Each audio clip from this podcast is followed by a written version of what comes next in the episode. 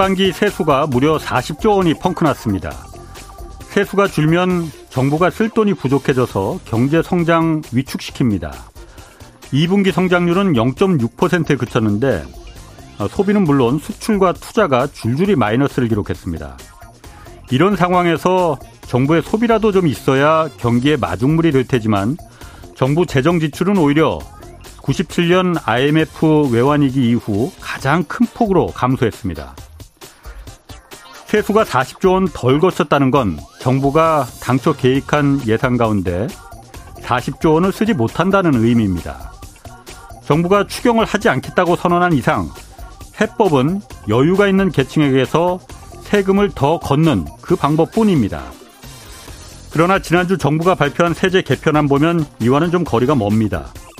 신혼 부부에게 양가 부모가 주는 돈 3억 원까지는 증여세를 물지 않도록 바꾸겠다는 방침인데 이 상황에 또 부자 감세냐라는 비판에 여당의 정책위 의장은 결혼한 자녀에게 3억 원 주는 게 그렇게 부자냐라고 반박했습니다. 3억 원입니다. 정부와 여당은 지금 진짜 세금을 깎아주고 도와줘야 할 사람들이 누구일지 정신 똑바로 차리고 보기 바랍니다. 네, 경제와 정의를 다 잡는 홍반장 저는 KBS 기자 홍사훈입니다. 이번 주 금요일까지 책 선물 이벤트 진행합니다. 안유화 미 어바인대 교수의 새 책 더 플로우를 하루에 네 분씩 추첨해서 보내드립니다. 변화하는 시대 흐름 속에 부의 기회가 어디 있는지 담은 책 더 플로 받고 싶은 분은 짧은 문자 50원, 긴 문자 100원이 드는 샵 9730으로 이름과 연락처, 문, 아, 주소 보내주시기 바랍니다. 자, 홍사원의 경제쇼 출발하겠습니다. 유튜브 오늘도 함께 갑시다.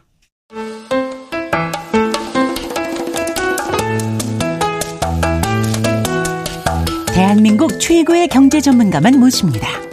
어렵고 지루한 경제 프로그램은 거부합니다. 유익하고 재미있는 홍사운의 경제쇼.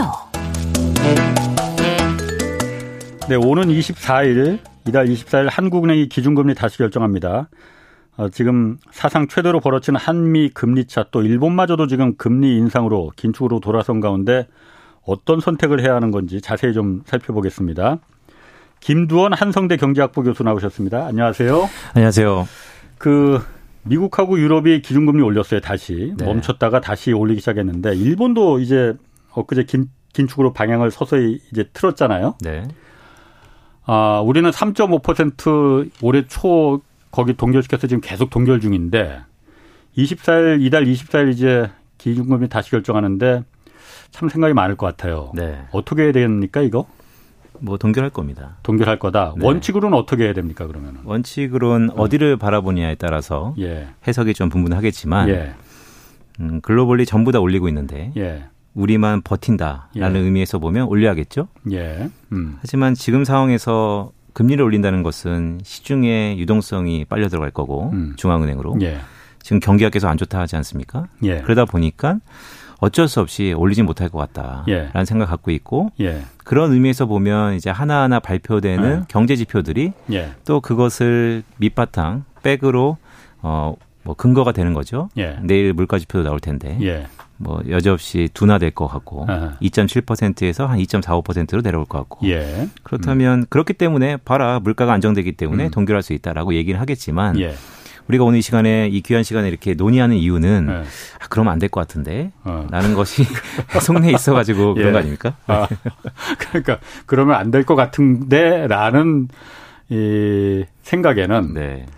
당장 가계 대출이 워낙 많다 보니 특히 네. 부동산의 그 대출이 워낙 많다 보니 부동산 꾼 돈이 빌린 빚 빚이 네. 이자가 올라갈 거 아니냐. 그러면은 그거 못 견딜 거다. 네. 그 폭탄이 터질 거다. 이것 때문에 지금 한국은행도 정부도 어 그게 가장 지금 발목을 잡고 있는 거 아니에요? 원래는 올려야 될 것 같은데라는 네. 생각이 드는데.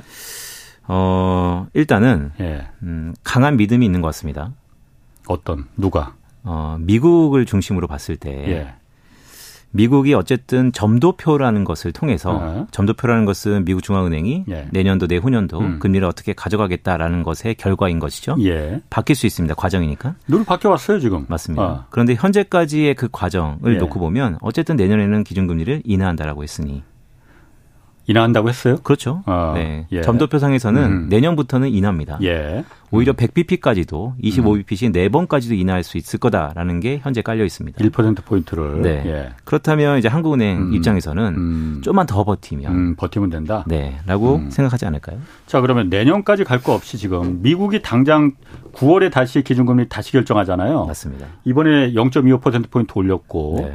9월에 이거 또 올릴 거냐 말 거냐. 네. 올린다는 얘기도 있고 안 올린다는 얘기도 있어요. 네. 누구 말이 맞을지 지금 그 수시로 바뀔 거기 때문에 네, 네. 지금 예단 아예 안 하겠습니다. 네. 근데 다만 지금 보면은 국제유가 지금 오르고 있잖아요. 다시 80달러 넘었습니다. 맞습니다. 60달러에서 지금 80달러 넘어섰고 네. 어, 흑해 곡물 협정 러시아가 지금 그 중단시켰잖아요. 곡물 네. 가격 그래서 밀가루 가격 지금 또 급등하기 시작했습니다. 게다가 러시아 우크라이나 전쟁이 이게 전쟁 상황이 또 심상치 않아고 않아지거든요. 네. 점점 더 전쟁이 다시 커지고 있잖아요. 네. 이렇게 되면은 물가 유가 오르고 곡물 가격 오르고 그러면은 9월에 네. 미국이 어떻게 결정할지 네. 야또 올릴 거가 올리는 거 아니야 이런 생각이 잔뜩 들거든요. 네. 그건 어떻습니까? 어, 정확히 말씀하신 것처럼 예. 그렇게 삼박자가 다 맞아 떨어진다면 예.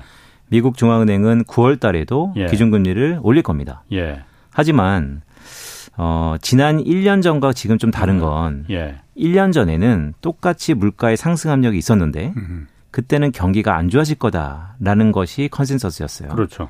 그러니까 네. 수요단에서의 네. 물가 상승 압력이 없었어요. 음. 근데 최근에는 예. 이따도 얘기 드리겠지만 오히려 경기가 좋아지는데 그러니까 미국은 엄청 좋아졌어요. 네. 라고 음. 하니까 지금 시국에서는 오히려 네. 기준금리를 점도표를 바꿔야 되는 거 아닌가라고 할 정도로 계속해서 올려야겠죠. 네. 그런데 문제는 네. 이게 기저라는 게 있습니다. 어. 미국 비해서. 맞습니다. 음. 작년이 높았으면 올해 낮고 음. 작년이 낮았으면 올해 높아지는 그렇지. 거죠. 네. 자연스럽게. 네. 그런데 미국의 물가 중에서 네. 우리 흔히 헤드라인 물가, 지금 말씀드렸던 원자재나 유가가 음. 전부 반영되어 있는 물가는 음. 이미 지난해 네, 맞습니다. 음. 지난해 고점을 쳤어요. 네. 그러니까 앞으로 내려갈 거예요. 그런데 문제는 근원 물가라는 거. 그런 유가라든지 원자재 너무 변동성이 네. 크니까 그런 거 차치하고 정말 찐 물가를 음. 놓고 보면 작년 9월 달이 피크였습니다. 예. 그러면 9월 FOMC 이전까지 근원 음. 물가는 내려갈 거라는 것이죠. 예. 네, 그래서 저는 9월 달에 뭐한 예. 달에 한 번씩 나와서 또 view를 말씀드리겠지만 예. 이번 9월 달에는 한번 쉬어가지 않을까? 쉬어간다. 네. 지금 미국의 아까 경제 성장률 얘기했지만 그 경제 성장 미국 굉장히 좋잖아요. 네. 그 2분기 경제 성장률 나왔는데 우리나라는 0.6%였어요. 네. 0%인데 미국은 2.4%. 2.4%. 네. 어, 이거 뭐 배신감 느낍니다. 뭐 경기 침체 온다고 그러더니 뭐 이거 이 우린 0.6인데 거기는 2.4%까지 돼. 네. 이렇게 경제가 경기가 막 좋아 버리니 네. 미국 그, 그 연방 미국 그 중앙은행의 입장에서는 야 너무 과열되는 것 같다. 그러니까 그 금리를 이거 올리는 게 9월에 올리는 게 맞을 것 같아. 이런 생각이 들 수도 있을 것 같은데 네. 사실 이게 이 미국의 2.4% 성장이 네. 지금 박수 칠 일이냐라는 걸 자세히 뜯어봤을 때 네. 그렇지 않은 것 같거든요. 네. 진짜 이게 2.4%에서 허수가 너무나 많은 것 같아요. 위험한 네. 점이 네. 어떤 게 좀 있습니까? 일단 데이터를 좀 쪼개 보면요. 예. 미국 경제는 소비 경제입니다. 예. 미국 경제를 100으로 했을 때 소비가 차지하는 비중이 약 한 67%나 되기 때문에 음. 소비가 좋으면서 성장이 2.4%나 나왔으면 예. 이거는 진짜 박수 쳐야 됩니다. 아. 그런데 예. 안에 기여도라는 거, 각 예. 부분이 아. 이 성장을 얼마나 이끌었는지를 음. 놓고 봤을 때 예. 소비의 성장 기여도가 1.1% 예. 포인트였어요. 그렇다면 예. 어2.4 중에 한 절반 정도가 소비였네. 좋지 않아?라고 어. 얘기할 수도 있을 텐데 지난 1분기 아니면 예. 지난 4분기에는 예. 이것이 훨씬 높았었습니다. 소비의 기여도가 맞습니다. 소비가 더 많았구나 그때는. 그렇죠. 그러니까 소비가 미국 경제를 이끌어가는 힘이 그렇지. 점점 떨어지고 있어요.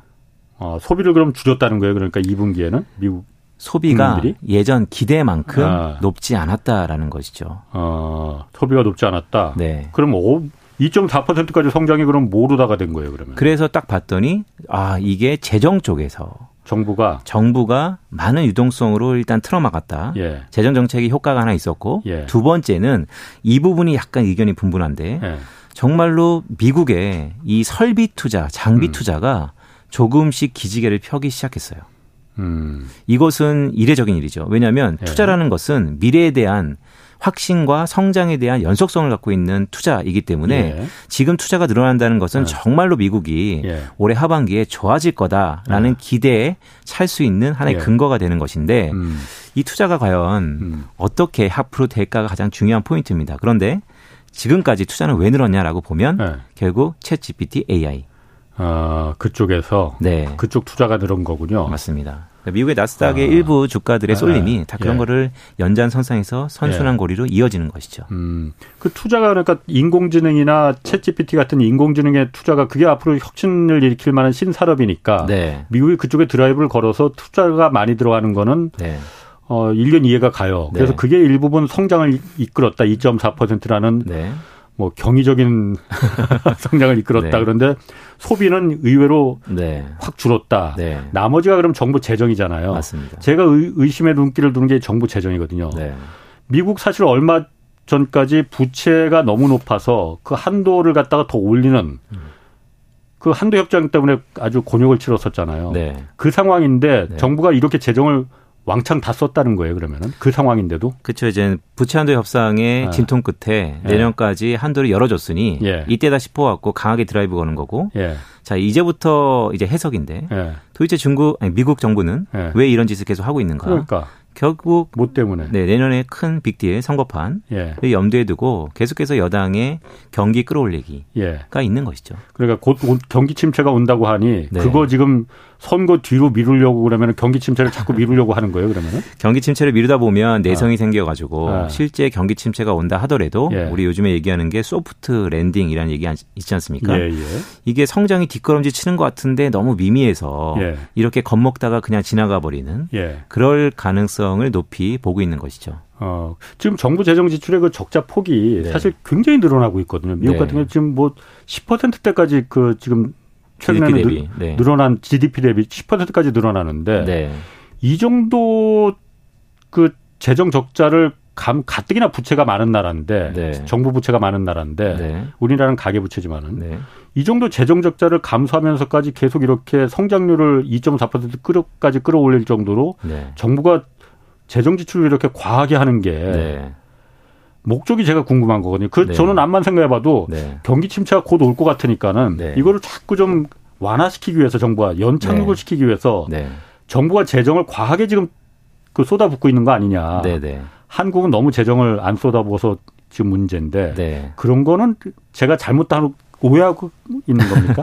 아니요, 제대로 보시는 것 같고요. 아. 왜냐하면 그게 기축통화를 갖고 있는 국가가 할 수 있는 재정 정책과 예. 그렇지 못한 국가가 갖고 있는 재정 정책의 예. 어, 차이인 것이죠. 예.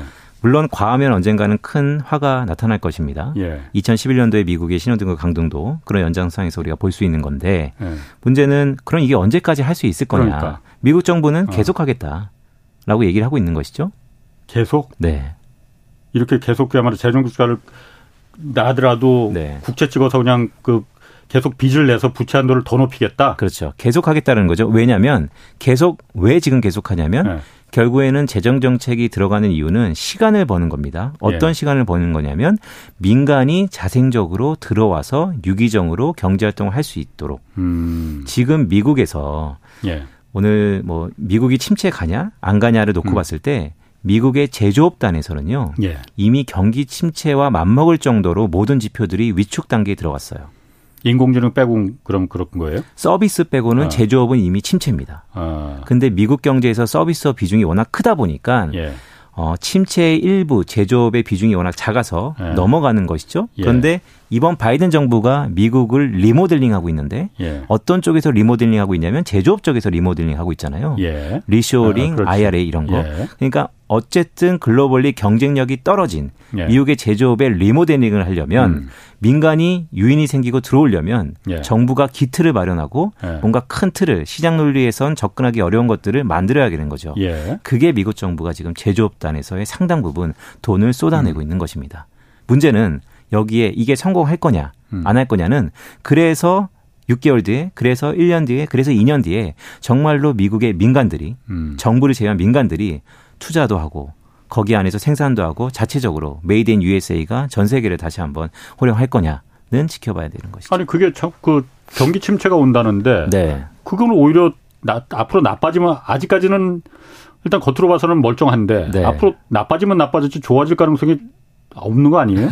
자, 그런 와중에 이제 과거에 어. 앞으로 미래는 그 누구도 모르는데 예. 그럼 과거에 이런 비슷한 형국에서 경기 침체가 왔을 때 어떠한 지표들이 어떻게 움직였었지라는 예. 것을 공통 분모를 보니까 여전히 장단기 금리 역전폭이 커지고 음. 있고 예. 미국이 이렇게 재정 적자가 많아지면 결국에는 탈이 났고 예. 딱 하나 지난 2008년도하고 달라라고 하는 것이 딱 예. 하나 있는데 그게 너무나 강력해요. 뭐죠, 이게? 그게 뭐냐면 미국의 가게들이 부채가 없어요. 음, 가계 부채가 네, 가계 디레버징이 끝났다는 네. 겁니다. 2008년은 그게 문제가 됐었던 맞습니다. 네. 그래서 미국이 자신 있게 네. 어려울 수 있고 부침은 있을 수 있다. 하지만 한국하고는 음. 정반대인 거죠. 그는 정부의 어려움이지 네. 국민들 미국 국민들은 탄탄하니까 네. 밀어붙여도 된다. 네. 정부가 좀 힘들면 된다. 저는 힘들면 된다 보죠. 또 힘들지도 않습니다. 왜냐하면 뭐 기초통화니까. 네. 아 물론. 네. 아 그런 자신감. 네. 그 자신감은 그럼 그 김 교수님 보시기에는 근거가 있는 자신감입니까 그러면?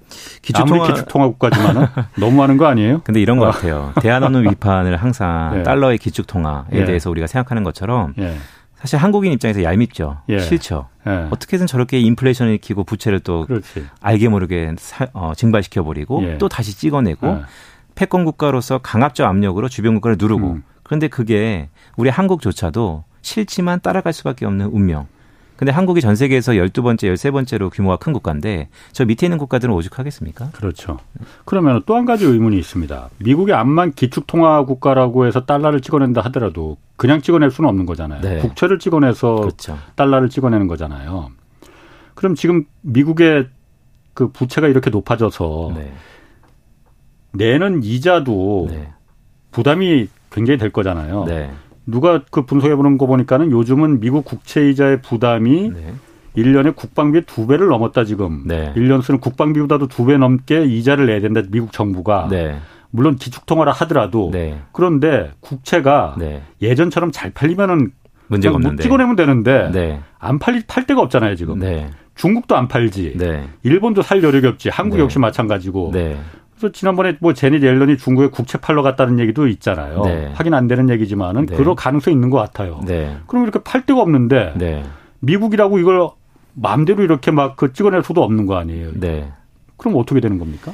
그러니까 그것이 정부에서 소화할 것이냐, 예. 그럼 일본화 되는 것이죠. 예. 아니면 민간 쪽에서 소화가 될 것이냐. 근데 민간 쪽에서도 불안하니까 소화가 될 것인지는 퀘스천인 것이죠. 예. 민간 쪽이라는 것은 미국 내부에서 소화될 것이냐, 예. 아니면 일본이냐, 한국이냐, 예. 중국이냐, 외부에서 소화가 될 것이냐. 음, 음.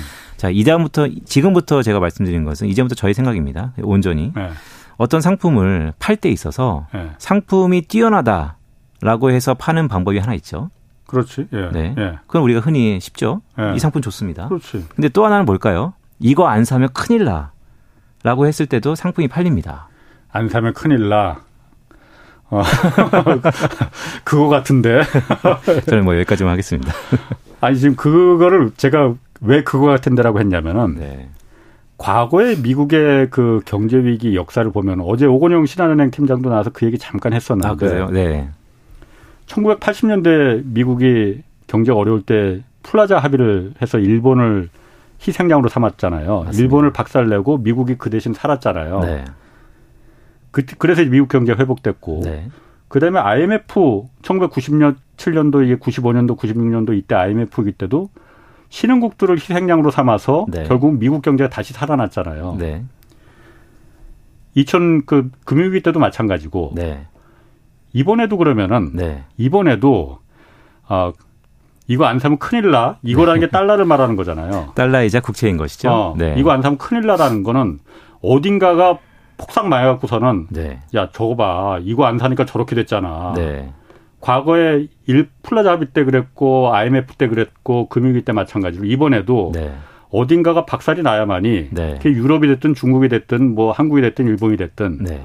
그래야만이 저거 봐 달러 안 사니까 저렇게 된 거야. 네. 달러가 역시 최고야. 네. 이게 돼야만이 미국의 모든 문제가 다 일거에 clear되는 거 아닙니까? 그게 우리가 역사를 바라보는 가장 네. 중요한 의미인 것이죠. 예. 앞으로 어떻게 펼쳐질지는 모르겠으나 예. 중요한 건 기자님 말씀 주셨던 것처럼 항상 미국은 그런 카드가 있다라는 것입니다. 예. 언제 그 카드를 쓸지 모른다라는 게 차라리 써버리면 더 해프닝인데 예. 언제 쓸지 모른다는 게 좀 더 불확실성이고 예.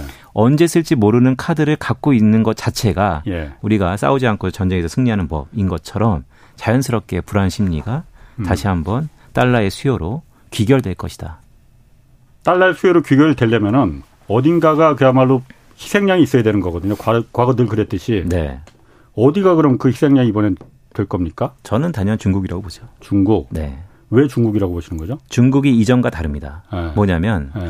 오늘 중국에 제가 홍사원 경제쇼 처음 나가서 네. 이런 얘기 한 적이 있어요. 중국 경제가 저는 2분기가 피크일 것 같다.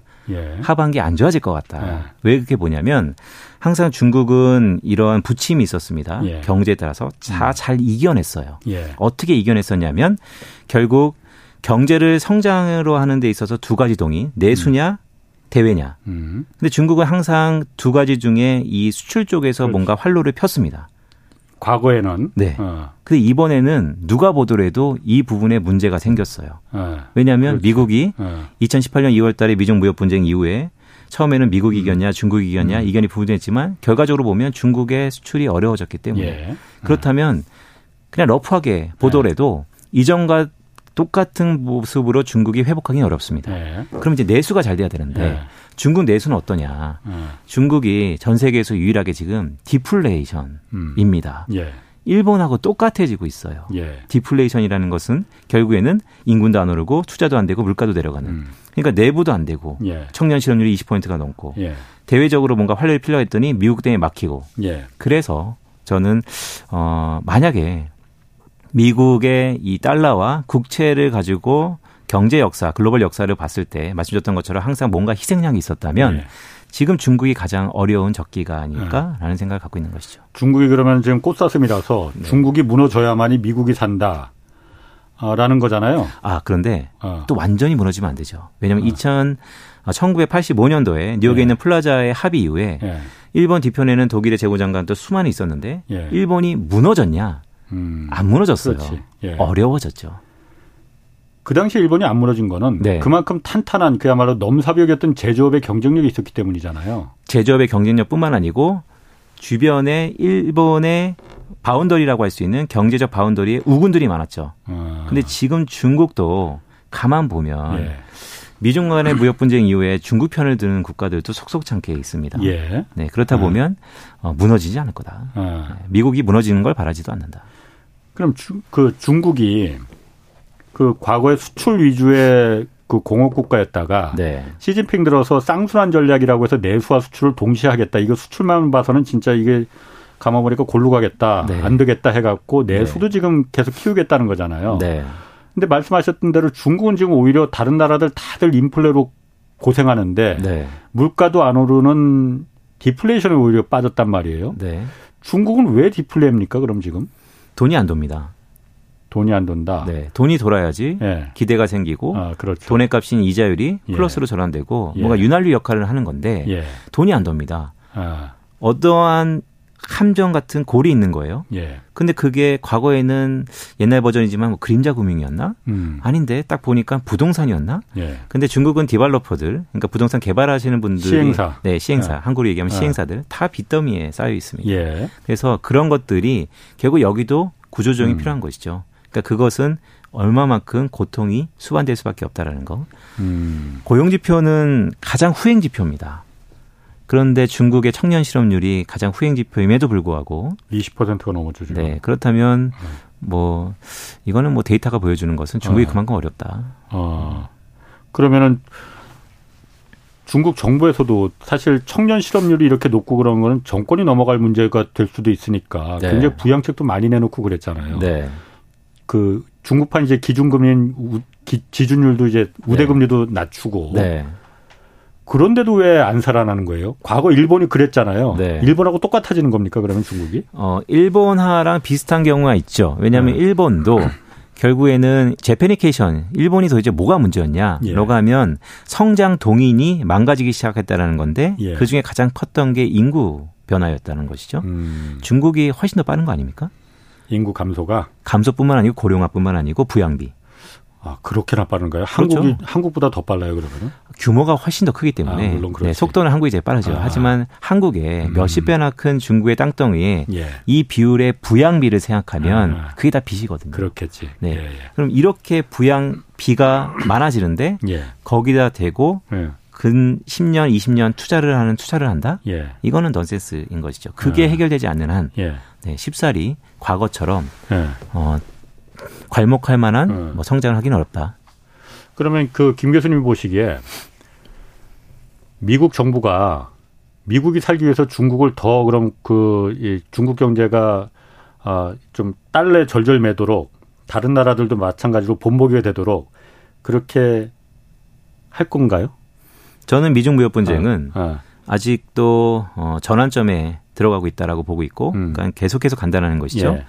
어, 1라운드가 끝났다, 2라운드가 끝났다, 예. 우리가 중간 점검을 하고 있지만 예. 아직은 누가 더 손해고 누가 더 피해인지는 모르겠습니다. 예. 하지만 중국이 예. 어, 2018년 이후에 가장 어려워졌다라는 거. 음. 오히려 작년, 재작년과 미국과 중국의 흐름은 좀 다른 것이죠. 예. 그러면 만약에 두 국가가 크게 싸우고 있는데 예. 어느 한쪽에 승기를 잡았다고 생각한다면 미국이 지금이 아닐까라고 예. 해서 저는 최근에 나오는 고위 어 고위 간부들의 잦은 미팅이 예. 그러한 미국의 제스처 중에 하나가 아닐까? 결국 중국은 울며 겨자 먹기로 언제 그 손을 잡을지가 저의 관심 포인트 중에 하나입니다. 아, 미국의 오히려 제스처다 그게? 네. 그러니까 우리가 이 정도 당근을 줄 테니까 이쯤에서 항복해라. 대안 없는 비판인 어. 것이죠. 싫은 건 알겠지만 네. 어떻게 할 거냐에 대해서 어. 상당히 의미가 있지 않을까라고 봅니다. 그러려면 중국이 미국을 찾아가야 되는 거 아니에요? 지금 보면 고위 관리들이 다 미국 관리들이 중국을 찾아가는데.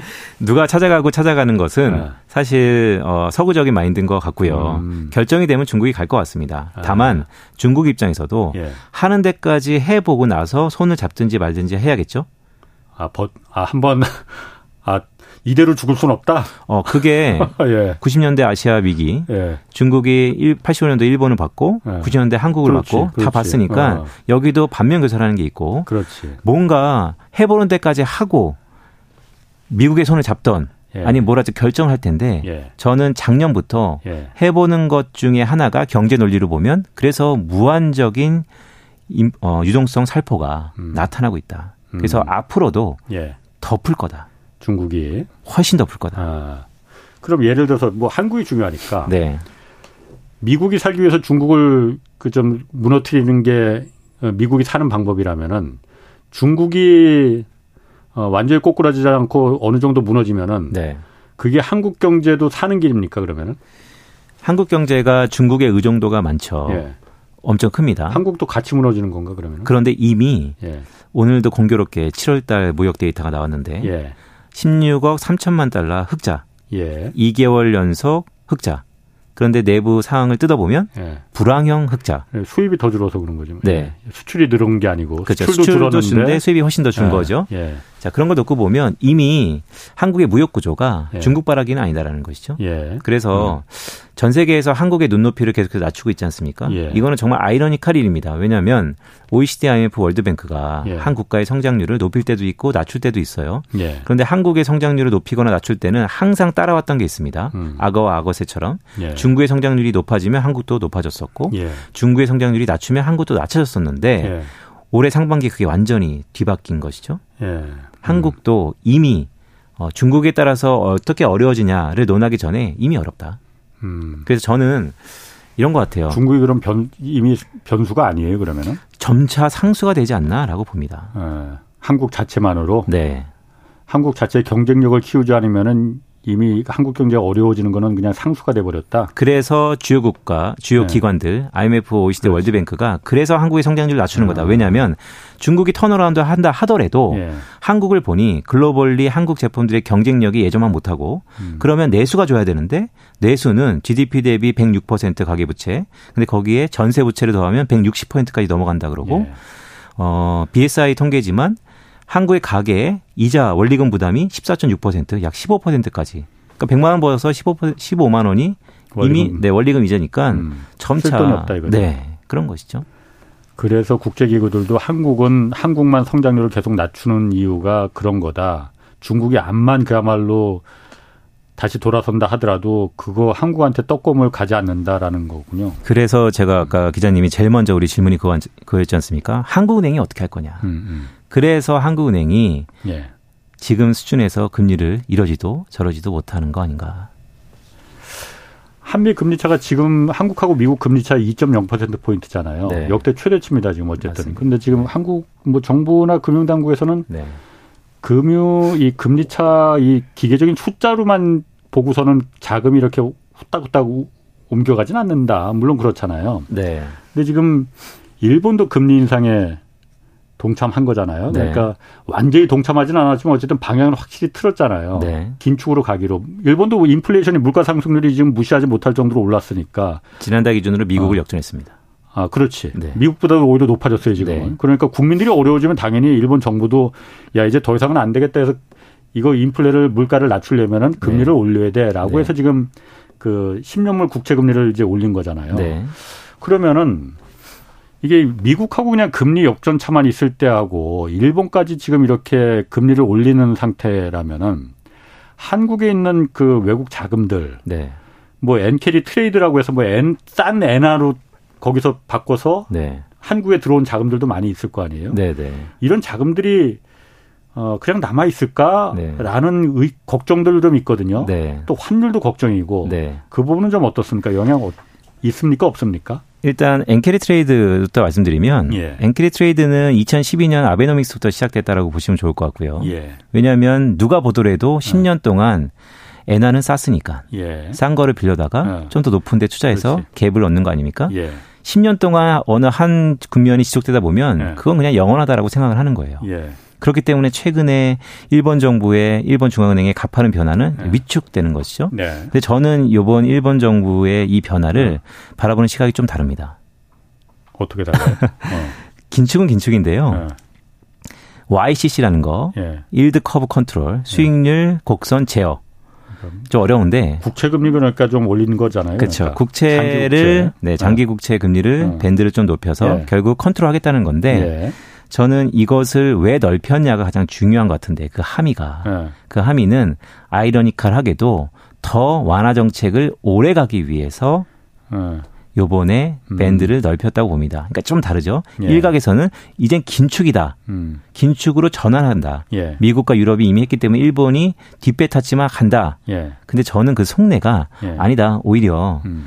완화적인 정책을 좀 더 오래 끌고 가려고 음. 유연성을 둔 거다라고 생각을 하고 있습니다. 기준금리를 그러니까 계속 마이너스로 두기 위해서 맞습니다. 아. 네. 그렇기 때문에 예. 지금 엔carry trade가 청산되려면 엔화가 강해져야 되는데 예. 엔화가 과연 강해질까에 대해서는 예. 상당히 회의적입니다. 뭐 그와 지금 뭐 지금 일주일도 안 지났으니까는 지금 판단하기는 좀 무리인 것 같고. 네.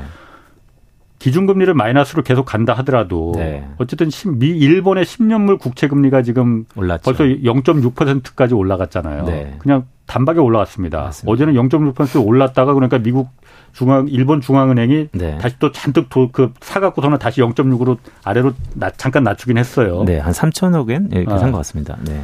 그러니까 그렇게 되면은 사실 금리 차이만으로 자금이 한국에 있는 외국 자금이 빠져나가진 않을 그 않는다는 거 우리 이제 그 좀 봤어요. 미국하고 네. 경험했어요. 네. 미국하고도 좀 봤고. 네네. 근데 일본까지 일본의 10년물 국채가 이렇게 싸졌다면은 네. 사실 금리 차이만으로는 뭐 아직까지는 한국이 좀 여건이 유리하니 그냥 네. 남아 있을 수도 있겠다 싶은데 네.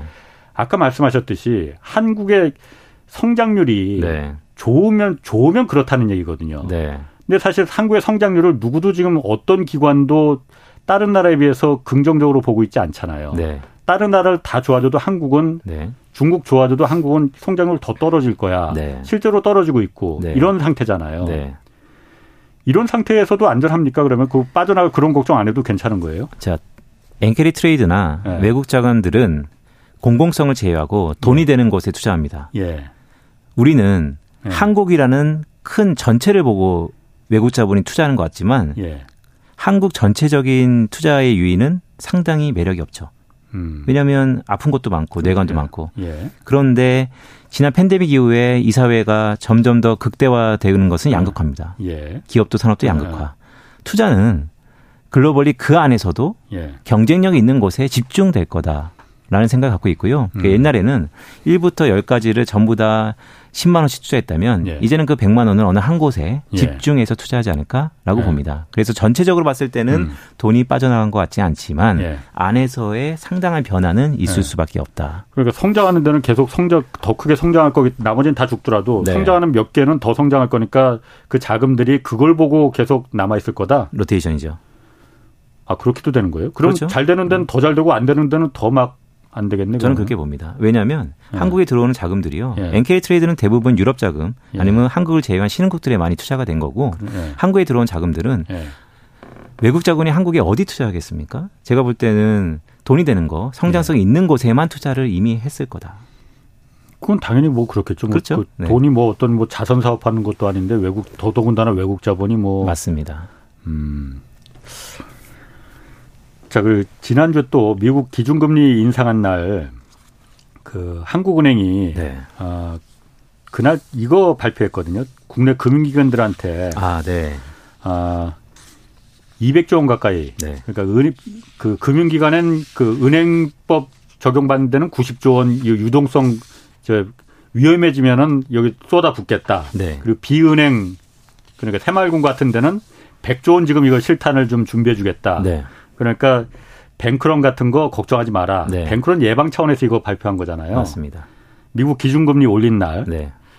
이게 그냥 뭐 그냥 사전 일상적인 예방 조치에서 이게 취한 건지 네. 아니면 정말 뭐 위험한 게 있어 징후가 있어서 이걸 갖다가 갑자기 네. 200조 원이라는 걸 갖다 한국은행에서 네. 이걸 발표한 건지 네. 그 헷갈리더라고요. 뭐 있어서 그런 겁니까? 아니면 그냥 일반적 일반적으로 그냥 하는 얘기입니까? 이거? 일반적인 것 같아 보이진 않고요. 예. 근데 재밌는 것은 예. 미국은 입으로 했고요. 한국은 돈으로 막았습니다.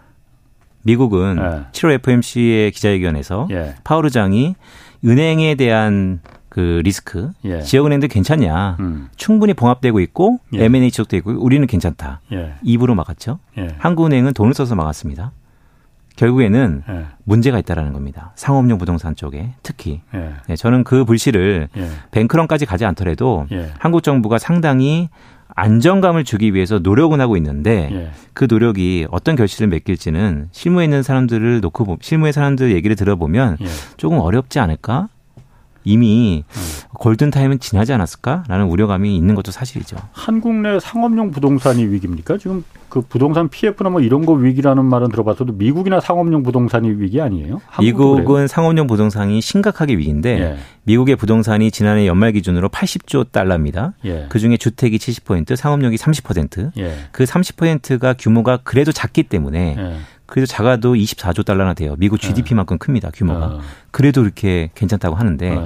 한국은 PF가 문제인데 경기 단에서도 예. 문제가 나고 있어서 예. 결국 부동산 전반적으로 예. 다들 주택은 호가만 있고 예. 상업용은 임대가 들어 어, 임대가 음. 부진하고 예. 전반적으로 부동산은 downside risk가 있는 거죠.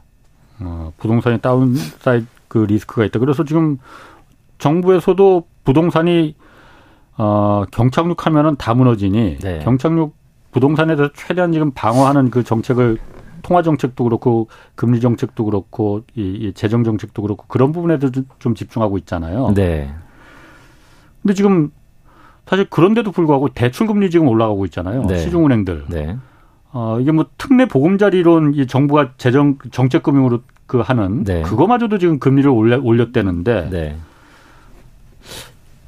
이게 그러면은 왜 올라가는 겁니까 지금? 왜냐하면 기준금리는 네. 동결돼 있잖아요. 네. 그리고 정부에서도 계속 그 그동안 이제 뭐 상생금융 해갖고 네, 네. 금리 올리지 말라 했는데 네, 슬금슬금 왜 올라가는 겁니까, 그럼 이거? 어, 한 몇 개월 전만 하더라도 정부가 네. 강압적으로 시중금리, 시중금리를 내렸죠. 네. 압력을 주고. 네. 근데 그때 내릴 때 어떤 얘기가 있었습니까? 결국 가격을 정부가 컨트롤한다라고 한다는 것은 네. 나중에 다시 한번 티어를 룸이 있다. 예. 왜냐하면 대출 기간도 수익성이 담보돼야지 대출할 수 있는 거기 때문에. 그렇죠. 은행도 먹고 살아야지. 맞습니다. 예. 결국 시장 논리로 올라갈 수밖에 없다라는 게 생각이고 예. 문제는 금리가 문제가 아닙니다. 더 큰 문제는 예. 우리 상반기 특히 6월, 7월 달에 정부가 어떤 일을 했죠?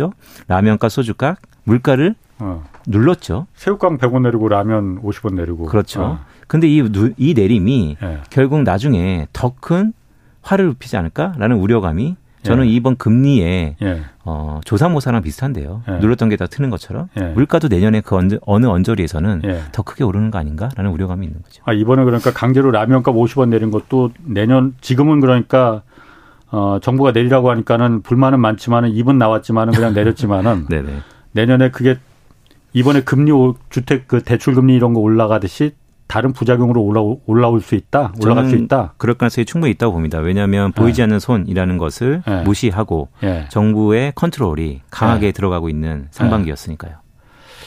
근데 어쨌든 그러면 지금 대출 금리가 올라가고 이러는 게 네. 올라가면은 가뜩이나 지금 가계 대출이 더 늘어났잖아요. 지금 줄어도 네. 시원찮을 판인데 주택 주택담보 대출 같은 경우는 뭐 3년 4개월 만에 지금 최대치로 지난달에 올라갔거든요. 네네. 그러면 그 이자 부담을 네. 감당할 수 있습니까? 그래서 금리를 못 올리고 있죠. 기준금리를 네. 기준금리 못 올리더라도 지금 시중은행들의 금리 자체적으로 알아서 올라가고 있잖아요. 그러면. 근데 여기서 기준금리 더 오르면 연동해서 더 올라간다. 네. 그러면은 바보 같은 질문이지만은 네. 몇 달 전에 그랬듯이 정부가 다시 네. 은행들한테 네. 손목 비틀어서 야 지금 상생금융에 지금 은행들 니들만 지금 돈 벌 때야 네. 이렇게 하면 되는 거 아니에요? 여러 가지 여러 가지 이해관계가 있습니다. 예. 정책이라는 것은 이벤트성 정책은 예. 또한 갑자기 나오는 정책은 효과가 되게 크죠. 예. 예. 그런데 상시적인 정책 의 애압은 효과가 떨어질 겁니다. 예. 정부의 셈법이 엄청나게 돌아갈 거라고 봅니다. 예. 다시 한번 강하게 눌러야 되는 것인가? 예. 이번에 누르면 불과 2, 3개월 뒤에 연말에 아니면 내년 4월에 큰 빅딜이 있는데 더 튀는 거 아닌가? 뭐 여러 가지 고민거리가 있겠죠. 음. 그러니까 사실 지난번 그 몇 달 전에 정부가 이제 대통령이 그 말을 해서 상생금융 말을 하니까 이제 금융감독원이 금융감독원장이 이복현 원장이 이제 쭉 은행들 돌아다니면서 상생금융 일종의 캠페인을 한 거잖아요. 그래서 가는 데마다 갈 때마다 네. 이제 금리 쭉쭉 내리고 이제 우리 이렇게 내렸어요. 이제 실제로 내렸단 말이에요. 네. 근데 내리다 보니까 은행이 어쨌든 그럼 수익성이 급격하게 떨어지니 네. 어디선가 좀 돈을 싸게 빌려 와서 대출을 해줘야 되는데 네. 싸게 빌릴 데가 없으니 은행채를 잔뜩 찍어낸 거잖아요. 또. 그렇죠. 은행채 잔뜩 찍어내면은 당연히 이게 채권 금리를 올리게 되고 맞습니다. 그럼 당연히 이게 대출 이자로다가 다시 이제 압력을 넣게 되고 네. 그러니까 한쪽에서 정부가 올리지 말라고 찍어 누른다 하더라도 그게 네. 다시 돌아 돌아 쿠션 찍어서 네. 다시 올리게 되더라. 저는 그렇게 보는 거고요. 어. 근데 거기에 묘미가 예. 돌아 돌아 시차를 갖고 예. 정부가 원하는 타이밍에 원하는 예. 또 여러 가지 또 셈법이 있는 것이죠. 음. 음. 그러면 이런 건 있습니까? 그때 그러면 예를 들어서 지금 주택 담보대출금리나 이런 거 지금 그 올라가고 올라가는 이유는 어쨌든 그 담보대출이 워낙 많으니까는 네. 많으니까 지금 부담이 되는 거잖아요. 네. 굉장히 많아졌어요. 어쨌든 그때 이자율을 다시 내려가고 그러니까 네. 금리도 내려가고 그러니까 그렇게 부담 또 없어지네. 그럼 이참에 집 사자라는 분도 네. 당연히 계셨을 테고 네. 정부에서도 이제 복 특례 보금자리론 그 싼 이자로 해주겠다고 하니까는 네. 그걸 이제 한 것도 있을 테고 그런데 만약에 그때 상생금융이라는 명목으로다가 강제로 은행 시중은행들의 금리를 갖다가 내리지 않았다면은 네. 그냥 자연스럽게 시장 원리에 맡겼다면은 네. 지금처럼 이게 다시 폭탄이 돼서 그러니까 왜냐하면 가계부채가 더 늘어났으니까 네. 그리고 지금 금리는 더 올라가고 있고 네. 이 상황이 안 벌어질 수 있었습니까? 어... 하나만 한 얘기인가? 네. 저는 결과는 비슷했을 거라고 보고요. 예. 다만 이번 정책의 중요한 핵심은 예. 가계부채가 늘어났죠. 예. 그런데 부채는 어떤 사람이 어, 짊어지는 거냐면 예. 이번에 다주택자의 규제를 좀 더 완화시켜 준게 예. 어, 부채가 좀 더 증가하는 데 기여했습니다. 음. 결국 돈이 많은 사람들, 집이 예. 여러 채 있는 사람들이 옥죄었다가 예. 그 부분을 풀어주니까 일시적으로 예. 어, 다시 튼 거죠. 예. 그래서 이런 부분들이 결국 시차를 갖고 예. 어떻게든 국내 경제에 안 좋은 요소로 뭔가 삐걱삐걱 거릴 텐데 예. 그게 시기가 어딜까가 여기서 이런 편국에서 한국은행은 음. 더 기준금리를 이러지도 저러지도 못할 것이다. 그래도 한국은행 명목상으로는 독립돼 있으니까 네. 행정부와는 독립돼 있는 독립 기관이잖아요. 통화 정책을 네. 저쪽하고 신경 쓰지 말고 네. 어, 약은 약사에게 진료는 의사에게 네. 이쪽은 따로 이쪽 할 일만 해라라는 거잖아요. 아, 너무 좋은 표현이신데요. 어. 약은 약사에게 진료는 의사에게. 네. 하지만 환자는 한 명입니다. 아, 같은 환자한테 진료받고 약 타야 되니까 음, 그래서 신경을 안 쓸 수가 없다 한국은행이. 독립적인 기관은 맞는데요. 예. 근데 우리 경제라는 게다 예. 연결돼 있기 때문에 독립적이라는 게 마음대로 하라는 건 아닌 것 같습니다. 예. 일가에서 그런 그, 그 분석도 있습니다. 그러니까 9월이 9월이 매우 위험하다. 왜냐하면 9월이 영세 소, 소상공인 대출 지금까지 금융 지원했던 거. 만기. 네.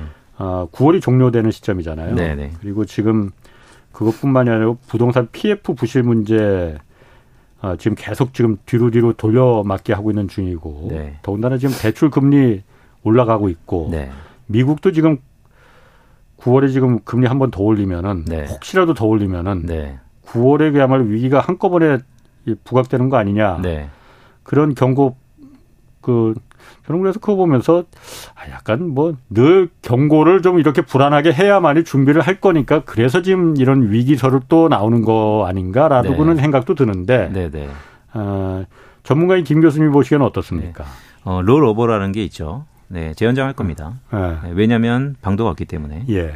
어, 위기는 아, 자영업자들 그 금융지원. 네. 예. 왜냐하면 아니면 네. 한계로 내몰릴 수밖에 그렇지. 없는 상황에서 네. 정부의 선택은 예. 여러 가지가 있는 게 아닙니다. 그냥 연장하는 겁니다. 예. 다만 우리가 컨트롤하지 못하는 부분, 예. 미국이 여기서 한 차례 더 기준금리를 올리면 어떻게 되지?에 예. 대한 대비책을 마련하겠죠. 예. 네. 대비책은 뭘까요? 결국 연장입니다. 그 소상공인 자영업자들에 대한 그 대출 금융지원 연장은 네. 저는 그건 당연히 해줘야 된다고 봅니다. 네. 어쨌든 우리 사회를 위해서 네. 그분들이 네. 일방적으로 희생을 강요당한 거잖아요. 네. 그분들에 대한 보상은 네네. 네. 당연히 아, 이 탕감도 저는 이, 다른 사람은 필요 없고 네. 그때 이제 빚내서 집 사고 뭐 코인 사고 주식 투자해서 그 망한 사람들은 그 사람들은 정말 탕감에 뭐 일부 경제적인 면으로 탕감을 해줘야 된다고 보는 네. 한다고 하는 분들도 있지만은 네. 그분들보다는 정말 네. 이분들 우리 사회를 위해서 일방적인 희생을 강요당했던 코로나 네. 때문에 네. 이분들은 정말로 네. 지원이 있어야 된다고 보거든요.